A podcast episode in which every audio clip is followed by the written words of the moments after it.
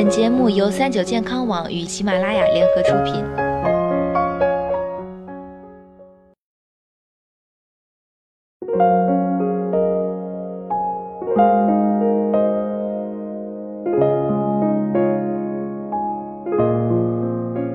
Hello，大家好，欢迎收听今天的健康养生小讲堂，我是主播探探。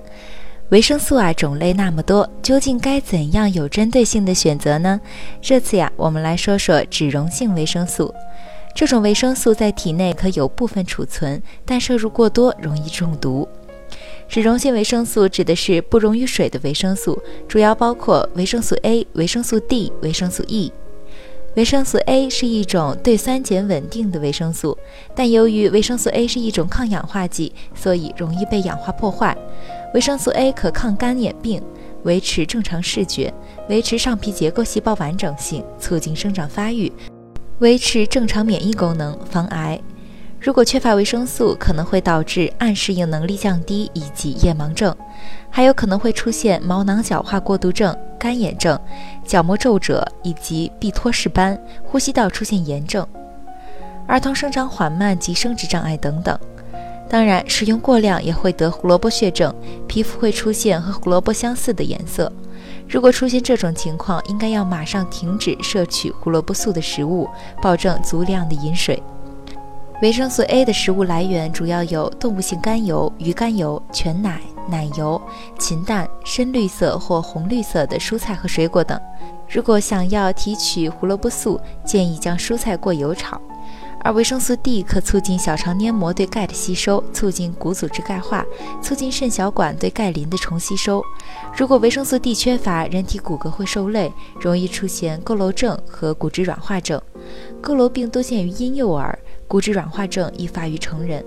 不过，维生素 D 摄入量过多也是有毒性的，过量易出现高血钙症、高尿钙症、厌食、恶心、呕吐、多尿。皮肤瘙痒、肌肉乏力、关节酸痛等症状。至于维生素 D 的食物来源，鱼肝油、海产品、动物肝脏、蛋黄、奶油等都是。而且我们也可以通过晒太阳获得维生素 D。但需要提醒的是，裸露皮肤直接接触到紫外光才可以在皮下生成，所以冬日穿着厚重衣服的时候接触阳光效果甚微。至于维生素 E，它有很强的抗氧化能力，能延缓衰老，同时呢，能调节血小板的粘附力和聚集作用。如果缺乏维生素 E，可能会出现神经肌肉的退行性变化。